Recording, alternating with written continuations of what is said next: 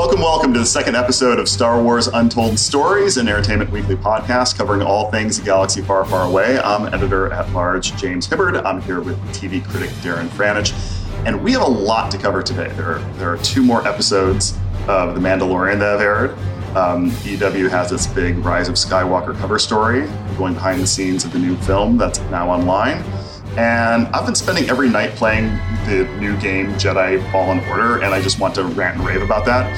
But let's start with Mandalorian, because we've now seen episodes two and three. Um, Darren, what is your feeling on Mando at this point? Um, you know, James, we talked about this a little bit in our first episode. How at that time we'd only seen uh, the premiere episode of The Mandalorian, and you know, James, as a TV critic, sometimes you watch a show, you see only one episode, you draw a lot of conclusions about it, and then you see a few more, and you're kind of like, oh, I, I, was wrong. There's more going on here. You know, I, I, I, I'm, I'm glad that I kept up with it. That has not been my experience with The Mandalorian so far. I still think it's kind of a snooze, to be honest with you. But I really? will, I will say, I will say. Um, Why do you hate Baby Yoda so what's, much? Well, what's interesting to me about the Mandalorian is the one thing that's really working for me is Baby Yoda, and I, I, I, I'm, I'd love to hear from everybody because um, what I've kind of found in general, and obviously I, I want to hear all your thoughts on episode two and episode three,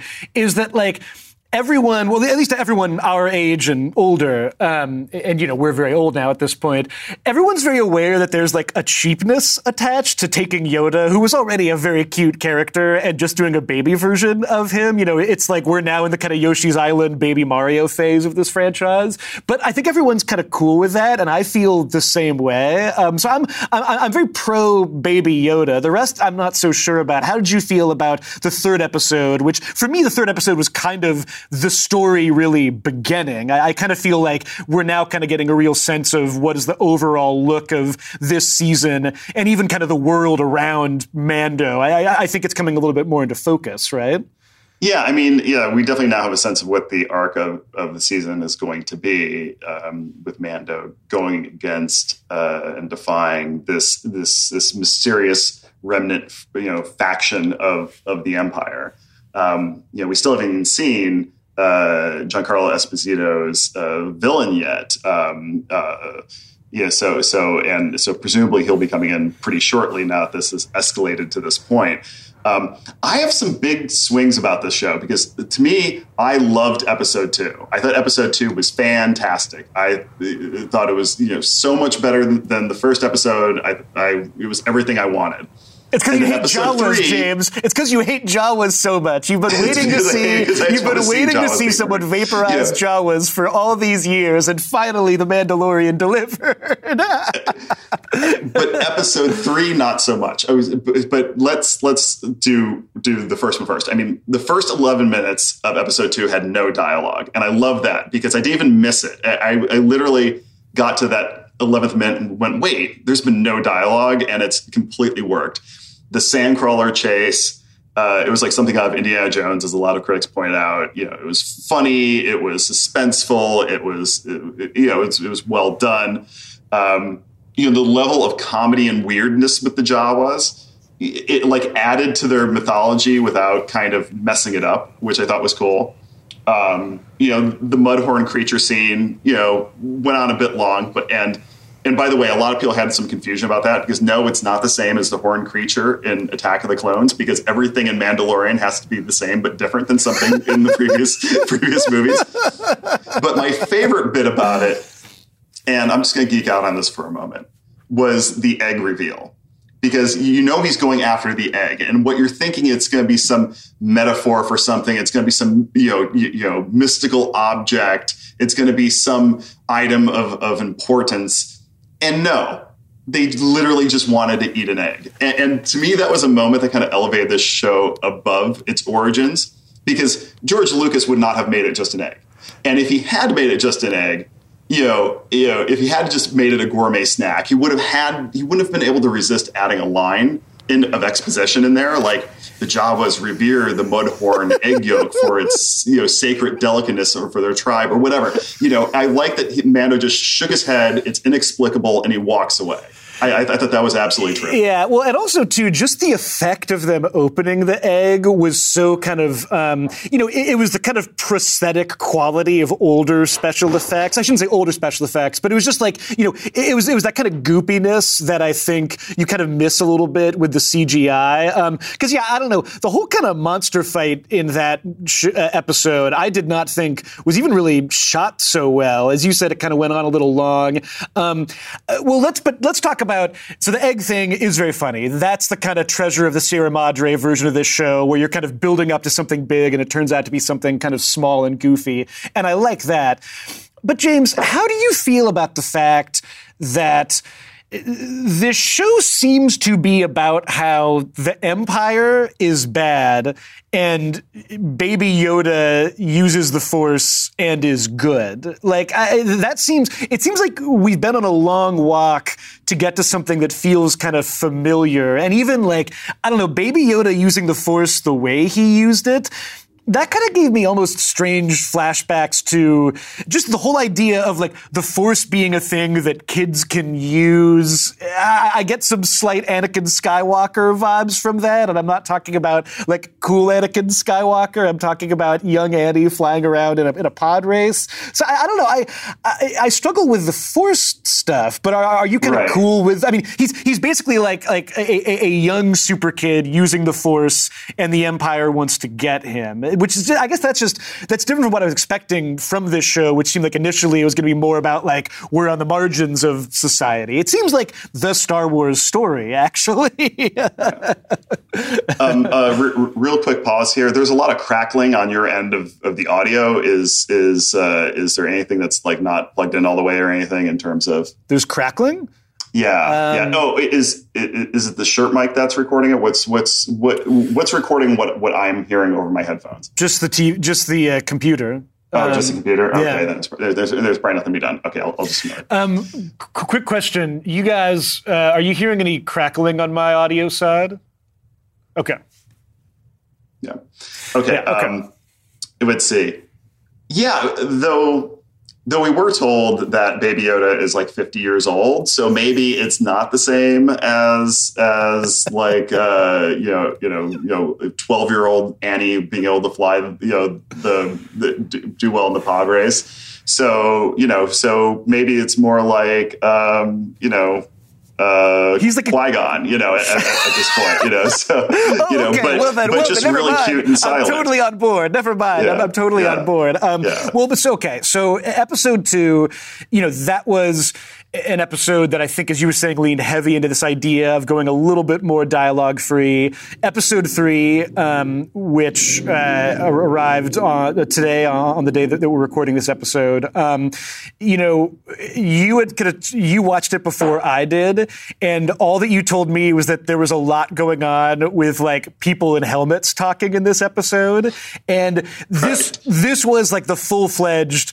like we meet the Mandalorian cabal episode. Uh, how did you feel in general about? Because again, you know, it's interesting to me just seeing how this show is very much not um, what I was expecting, because Mando is not a lone wolf at all. He actually, it turns out, has a whole community of people around whole him. Pack, if you will. yeah, yes. exactly, exactly. Pack of lone wolves. Um, I came away from that feeling like the less time spent in the Mandalorian Community Center, the better. you know, it, it reminds me of that early scene in Matrix Revolutions where they're all standing around a room and everybody is wearing sunglasses. uh, it, it's it's just and one thing it made me realize is well, for one thing, the dialogue was pretty heavy handed and rough, but you know, so maybe you know, the show should just be no dialogue. Yeah, yeah. maybe, maybe that's a lesson here. But but one thing I realized during that scene is having a man in a mask as a lead character.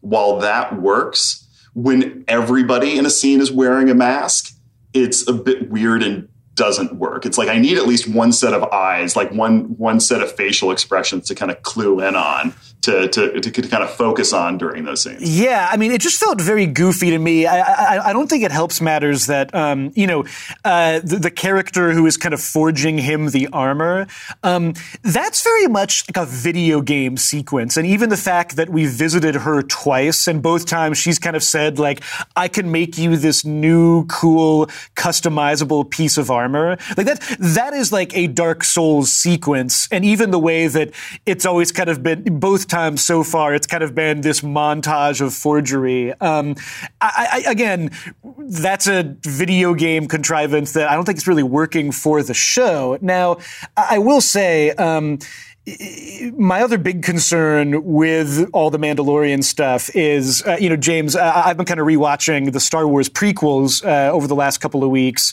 um, writing about them for EW.com.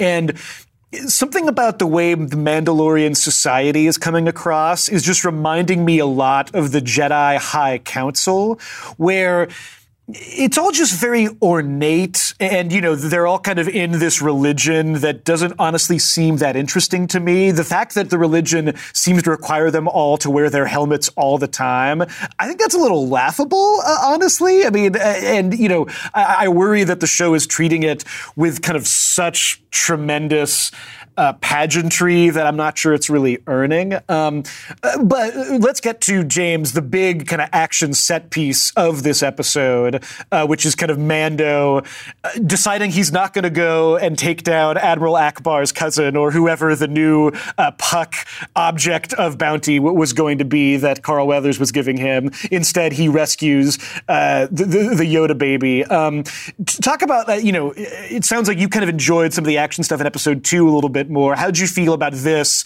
As again, this kind of feels like it's the beginning of the show as far as being like, okay, this is what the show is going to be about. Him kind of going on the run with this Yoda kid.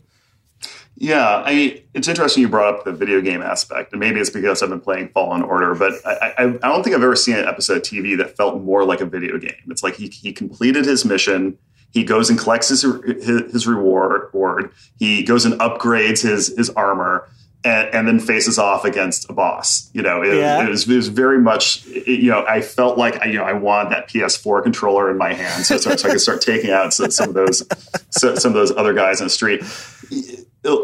Sometimes with the action scenes in this, um, and there's a action scene at the end of um, the premiere that felt the same way. It, it kind of felt like, you know, if you did like, like maybe 10 fewer bad guys, it, it would work better yeah. because there's so many that it just seems so overwhelming and impossible. And then you end up kind of going, uh, right. am, I, am I on board with this? Am I buying this? And in, in some ways, it, would work a little bit better if they didn't make the odds so impossible and insurmountable that when he does overcome them, that you're kind of like going, okay, sure. Well, because I, I, guess the, the, this gets back to something we were talking about in last week's episode, which which I, uh, as the parent in the room, will now refer to as the ultraviolence corner of our show. Um, it, it's interesting to me that you kind of see the Mandalorian in this episode. He kills more stormtroopers, possibly. We'll have to r- r- run the numbers at some point, but he possibly kills more stormtroopers than anyone ever has done in a single set piece, um, followed by an attack by the Bounty Guild. And, you know, to me, it's a little bit of the problem of, you know, I, I, think it's a very cool idea that you have the, the Mandalorian outfit as this kind of Swiss Army attack suit. Um, you know, I love the idea of, you know, there's a lot of different weapons that he can use. But to your point, when each new room he walks into, it's such a series of overwhelming forces, and he keeps on overwhelming them. Um, and even, you know, uh, the idea of being attacked by the Bounty Guild, you know, again, I, I just worry we're more in prequel territory than people are allowing because you have the Mandalorian and they're a guild, and the Bounty Hunters and they're a guild, and everyone is kind of following all these rules. It's not necessarily um, the most exciting uh, constant motivations to have people just sort of following a code or away. But Stormtroopers can't shoot straight. They never really seem to hit him, or when they do, it just kind of bounces off him. The bounty hunters also can't really seem to shoot straight. So it's just, yeah, I, to your point exactly, you know, I know there's this feeling that what the show is going for is the kind of space western. And yeah, I'm kind of with you. I'm wondering if there was more a sense of like, each action set piece is the Mandalorian facing off against like one other person who's like him, who is incredibly adept at battle. It feels like it'd be maybe a little more, um, there'd be just like a little bit more texture to the fighting. As it is, I don't know, even I think the intention with the final set piece was for you to feel like, oh man, you know, he's really uh, he's really kind of screwed here, and then suddenly the arrival of of the jetpack brigade would be kind of a surprise. But I never really felt like he was in trouble. You know, the, the, nothing we've seen so far implies that he can't handle thirty guys firing at him at once. So I, I'm again I still kind of have the feeling that this has all been one extended pilot for the show. And so, you know, I am genuinely, as you said, we're kind of coming up on Giancarlo Esposito. We're coming up on a lot of other characters that we know are going to be on the show finally joining. And I, I do kind of wonder, you know, is that kind of what's been missing so far? Is the feeling of an antagonist or the feeling of someone who genuinely can stop him? Because so far, I mean, weirdly, the only character besides Baby Yoda that I really feel for are like the pigpen story stormtroopers because they're so pitiful, and I just I, I, I feel sad for these guys who have to wake up every day and look at these suits of armor that used to be so glistening white, and now they can't even afford to like wash wash the dirt off of them. Like you know those, but those aren't really like threats to the Mandalorian, the, the way that you're talking about, right? Right. Right. Uh, by the way, I just got an email back from uh, Disney. I had asked who was doing the voice or maybe the voice and the performance of the uh, hulked out uh, Mandalorian who Mando fought with, you know, the, the, one who, who had the jetpack at the end. And it's Tait Fletcher, who is a MMA fighter and who's also in Breaking Bad and Westworld. So oh, there we go little, little, little factoid breaking news there. I, I, am uh, not sure that we heard his name, so I'll just refer to him as as Butch Boba until I am uh, told otherwise. um, I, I, I, will say though, uh, lest everyone just think that, we're ragging on Mandalorian, Carl Weathers saying "No pucks for you" uh, is a very high point of the show for me. That uh, that's the T-shirt that I want printed out. Is "No pucks for you." um, well, do, do you, want to move on to uh, Rise of Skywalker because we have a talk, bit to cover there? Let's talk what's going on w- with Rise of Skywalker, James, because you are our man in the galaxy far, far away. Uh, you know, I, I, hope everyone checks out the new issue of, of, EW because it's such a celebration of really uh, everything kind of in Star Wars history. Um, but can you talk a little bit about what we can expect from Rise of Skywalker? Um, you know, as, as far as like uh, stuff that is in the future and, and, and maybe even stuff that kind of uh, goes beyond what, what people can see in print?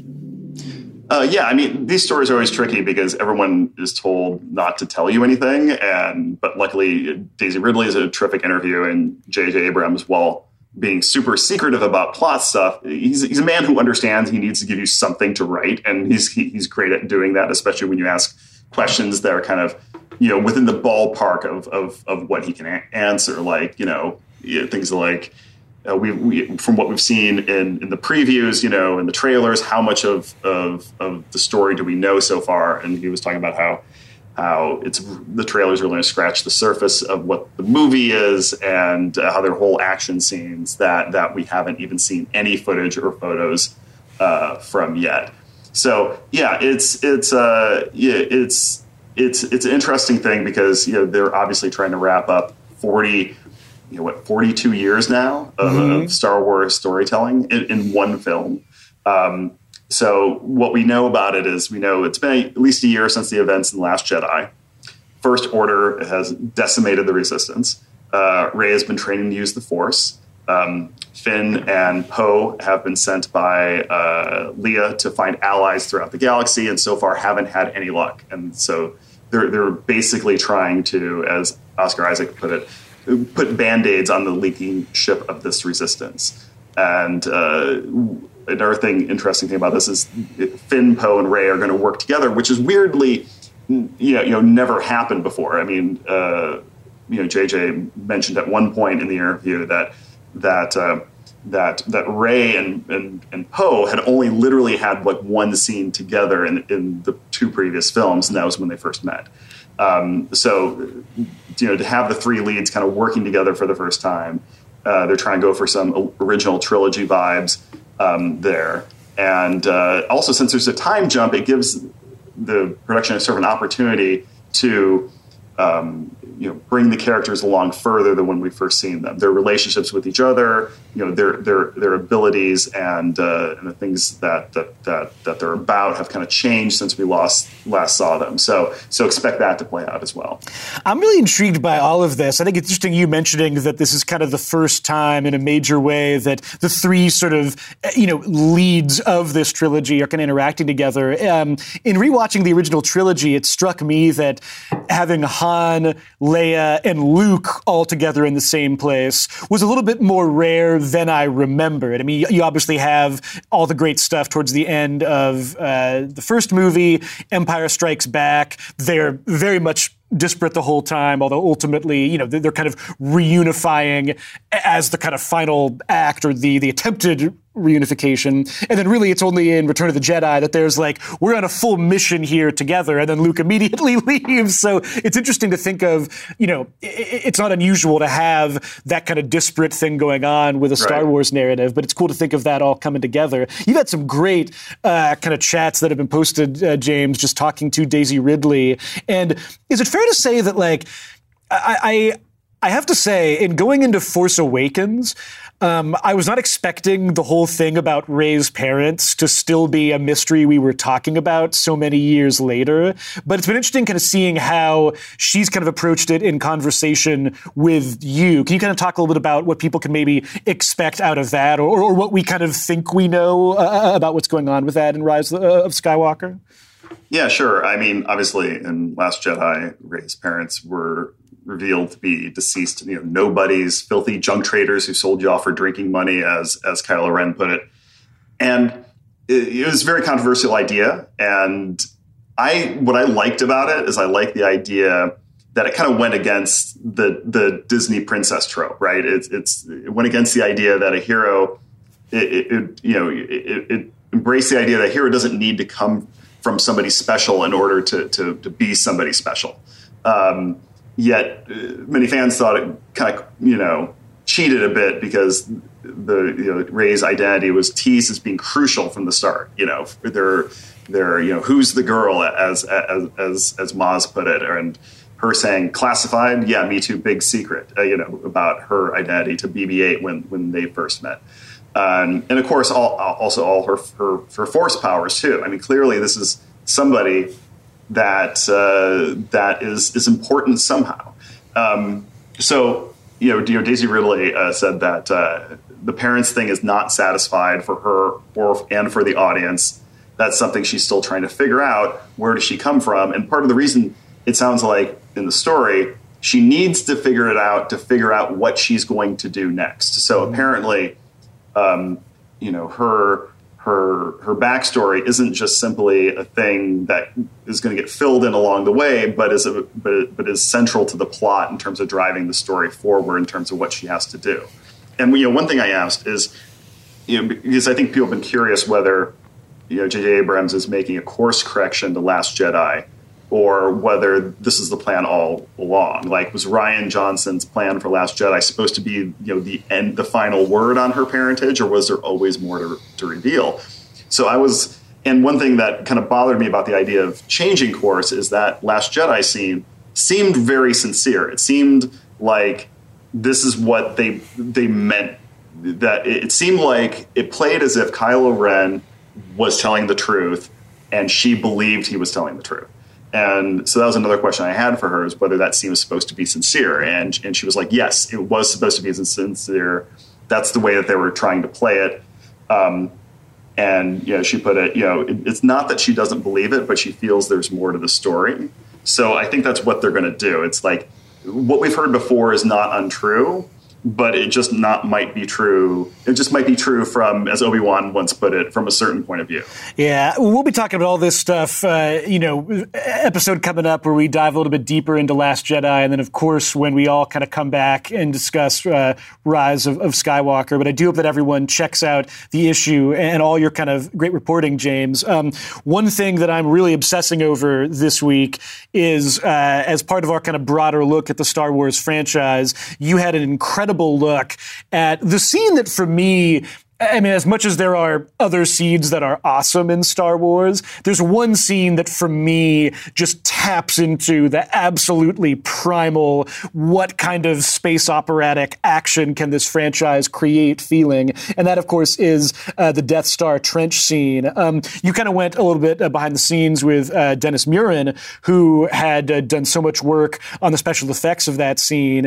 And, and what I love about the piece, James, and I, I hope everyone uh, checks it out, um, is that it really gets into something that I felt rewatching that scene a few weeks ago, which is that you just feel it viscerally in a way that is is not true of so many other you know in scale much larger action scenes that have followed in its wake. Um, and he had a lot of i thought really interesting things to talk about as far as why that might be the case what is still so special about it so many years later yeah, we really went down the trench rabbit hole uh, on on on this, and yeah, it, that scene's always impressed me that way too. It's so well shot. It's so well edited. The editing is just like you know something that you would show in an editing class for for how to edit an action scene.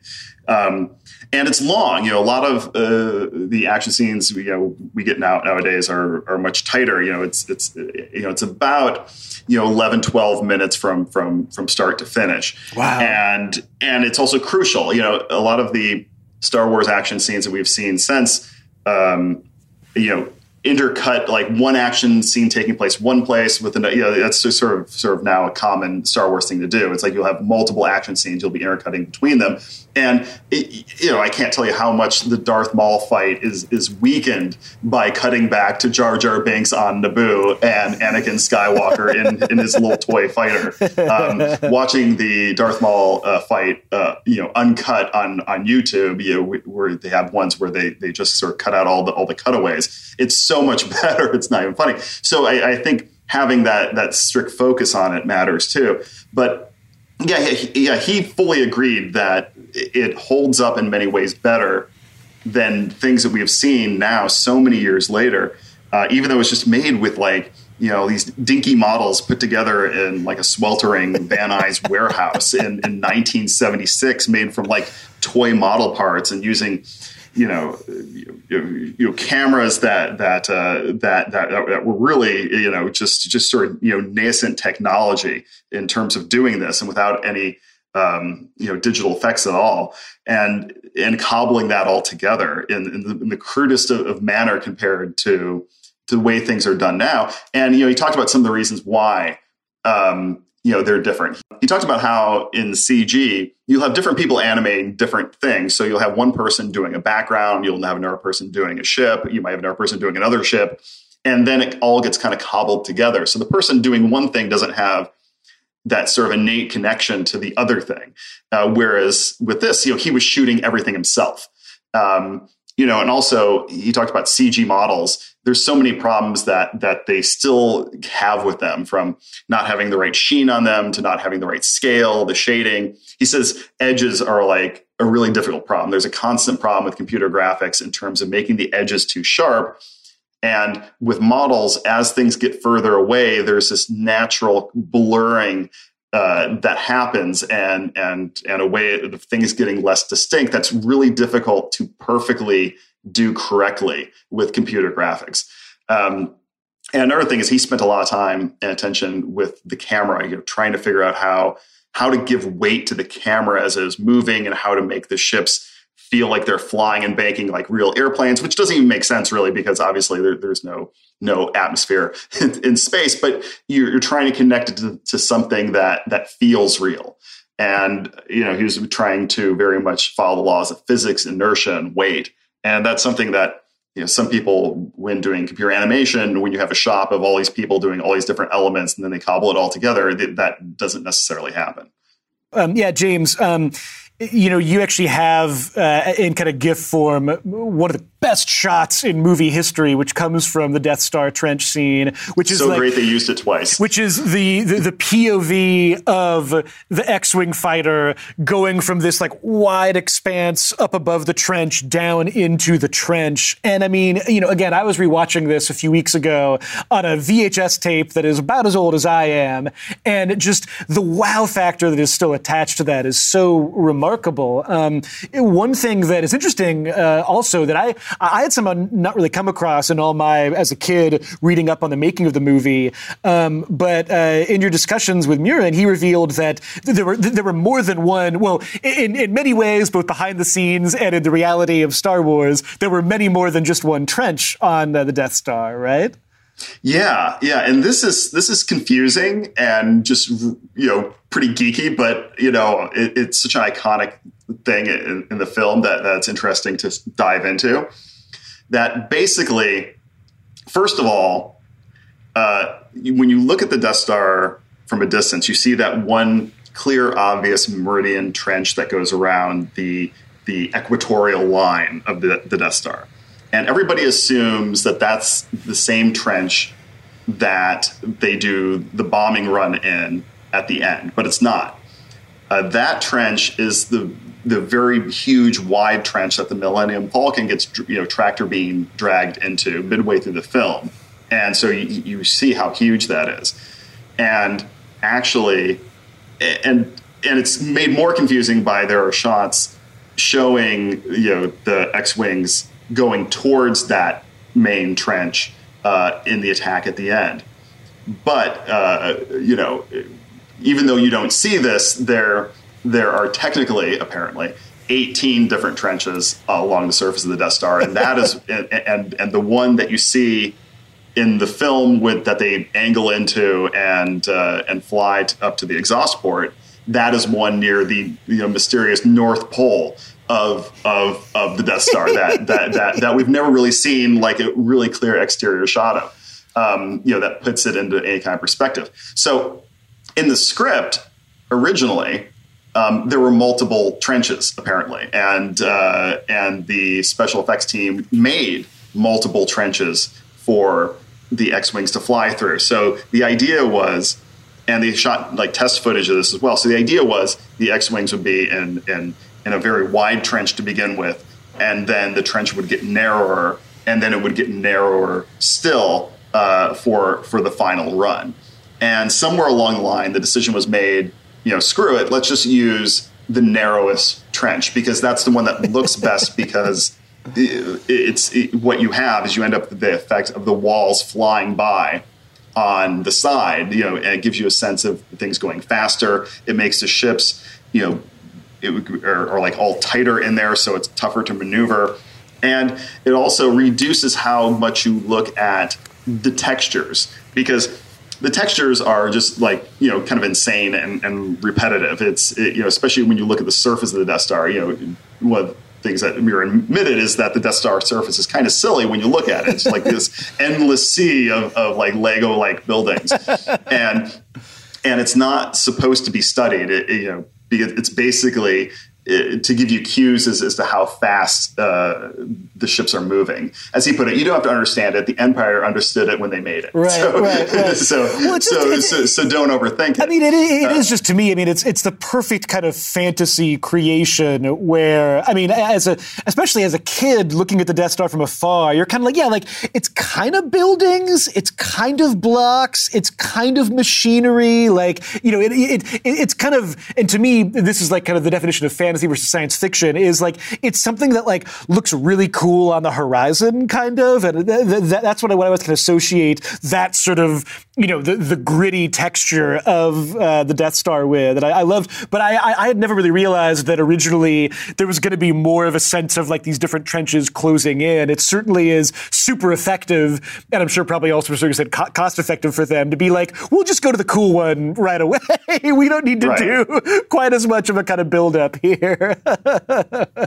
um, James, uh, you know everything about that piece was so great, but I also liked that uh, you, you, made a point of calling out uh, the editing work of uh, Marcia Lucas, who of course was George Lucas's wife at the time, because just the crispness of the editing in that sequence, and even the way that um, you know with each X-wing pilot, you kind of go on this brief journey with them from like meeting them to them doing something kind of cool to them going into the trench to most of them dying. It's just it's an interesting the, the, to, think about what kind of is effective cross-cutting. To go back to something you were saying a second ago, you know, we're not kind of cutting around all these different different plot lines. Each plot line is kind of deepening the overall story because, of course, the climax is going to be our favorite X-wing fighter, Luke Skywalker, doing something that has resulted in everybody else dying. So I just I love the, you know being able to kind of call that out and just all the kind of technical efforts that went into that sequence. Um, it's such a great kind of celebration of that uh, awesome scene. Yeah, and, and all those cockpits, all those X-wing cockpits were the same cockpit. The same cockpit. It, it was it, there was one cockpit, and they had like they had the actors like sitting on folding chairs outside of it, just like waiting for their turn in the cockpit. And it was so hot that they were like wearing like shorts and sandals, like from the waist down. So, so, so, so, so when you picture those guys, they all have like Bermuda shorts and like flip flops on while, while, while doing their, their bombing runs and just like, you know, taking their turn in the X Wing cockpit. It's such, it's such a different kind of creative process when it's like, okay, we need to differentiate these guys. We only have one cockpit cockpit and they're all wearing the same outfit, but they're all going to have really cool personalized helmets. Like, like th- that's the one thing you can say about about all of about all of Red Team is you know, there's the checkerboard guy, there's the guy you know there's Biggs with his mustache, um, but uh, it, it's it's such a treat to read. I, I hope everybody checks that out online. Hey everyone, I'm Sid Evans, editor in chief of Southern Living and host of Biscuits and Jam. Since 2020, I've been interviewing musicians, chefs, authors, and other Southern icons about their family traditions, their faith, their favorite meals, and of course, what it means to be Southern. And I'm excited to announce season five of our award winning podcast. Join me every Tuesday for new conversations with some of the most interesting and influential Southerners around. Be sure to follow Biscuits and Jam wherever you get your podcasts. You can also find us online at southernliving.com slash biscuits and jam. Okay, James. Uh, you've been ranting at me about it all week. You're playing this video game. You know that I have, have no time in my in my busy schedule for playing video games now. So fill me in. What are you enjoying about uh, this awesome new Star Wars game that you are all about now? Well, I'm glad we saved the best for last because there's nothing more interesting than to hear somebody talk about a video game they're playing. so you know, I'm, I'm sure this will be the point that you know if we had some sort of graphical treatment of people listening to the podcast that, that the listenership just plummets. Um, yeah, I mean, look, we both played like Dark Forces and Jedi Knight as kids, and you know the, these great single player Star Wars adventure games. Um, and it's just amazing looking back on that. That's something with such crude graphics on like a 12 inch PC monitor with this dinky Casio Nokia phone like Star Wars tune soundtrack. That something like that can be so immersive. And and look, I'm not a gamer. I usually play like one game per year on the holidays when I have more free time because I don't have a life, you know. But so it's like I'm far from an expert on this. But the, the last big Star Wars game title, Battlefront 2, to me kind of felt like your basic military game, but just with a Star Wars skin in a lot yeah. of ways. And this game feels a lot more like like classic Star Wars. It, it's, it's, there's a lot of expo- exploration of like temples and ruins with a mix of technology and these isolated extreme environments. The pacing is great. I mean, um, you know, you're not constantly fighting. There's a lot of exploration and puzzle solving. It's got humor. You know, you talked about uh, you're feeling sorry for the stormtroopers in in Mando. You know, you know, eavesdropping on disgruntled stormtroopers. You know, continue to be one of you know the best joys of playing these games. And and it's one of those ones where you start playing and you're immediately like, oh, I hope they release an expansion pack because I'm going to want more of this. I've played, you know, it, it's funny because and I too, it's like I look online, I see people going like, oh, I played through the whole thing in three and a half hours. I'm just like, where's the fun in that? I haven't played through a whole level in three and a half hours. I'm just like poking around and you know, you know, you know, swing around on, on on vines and like you know, killing stormtroopers uh, and like you know, interacting with weird aliens and stuff. So it's it's it's it's an absolute blast. Can you talk? Can you talk a bit about because um, you know you mentioned a couple of classic uh, video games, Dark Forces, and how it kind of led into the whole kind of uh, uh, Jedi Knight series. I have a really fun place in my heart for Shadows of the Empire, which was like the super blockhead N64, the, uh, Wampas. the the Wampas, and uh, the, the the, the, truly terrifying swamp sequence where you find out that like the Dianoga from the trash compactor is secretly a like gigantic underwater horror squid H.P. Lovecraft monster. Um, but in, in, this one, because uh, it's called Fallen Order, do you kind of have like Jedi powers from the start, your character, or, or is it is it like Jedi Knight where you're kind of gradually building up to some into some interesting newer kind of Jedi abilities?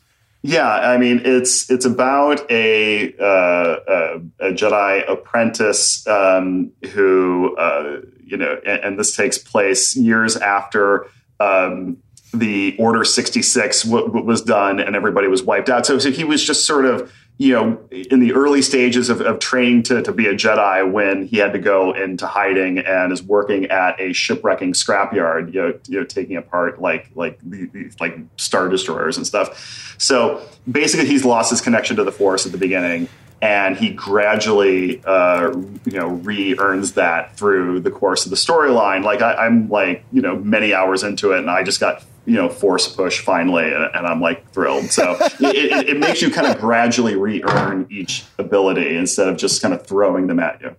Yeah yeah. The, the, there was nothing better in the jedi knight games than the force push. That was just a deeply deeply especially fun... the group force push yeah. just like you know and yeah. and James, am I right in saying that the character that you're kind of playing was performance captured by my personal favorite Joker of the last ten years, uh, the the dude from uh, Gotham whose name is totally escaping me now?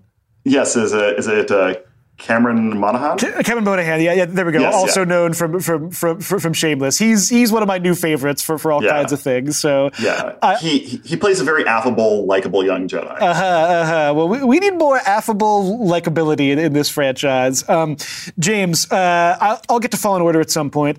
Um, uh, that about wraps it up for this week's episode of uh, Star Wars Untold Stories. Uh, we are on an exciting ongoing mission here. Coming up, we're going to have some some chats about Revenge of the Sith, some chats about Last Jedi. We are going to go in deep with Rise of Skywalker uh, when the film comes out. Uh, but we do want to hear from everybody out there. He's on Twitter at James Hibbard. I'm on Twitter at Darren Franich. If you like what you're hearing, give us a rating on Apple Podcasts. Give us a review. We'd love to hear what we can do better. We're covering a broad swath of Star Wars stuff here because there is a lot of Star Wars to be discussed right now. Uh, and we do want to continue uh, exploring the galaxy far, far away way, for better or for worse. Uh, so you can find us wherever you listen to podcasts on Spotify, on radio.com. Mentioned Apple Podcasts already. Uh, thanks as always to James Hibbard, our man of the galaxy far, far away. Uh, I'm Darren Franich, and I have spoken.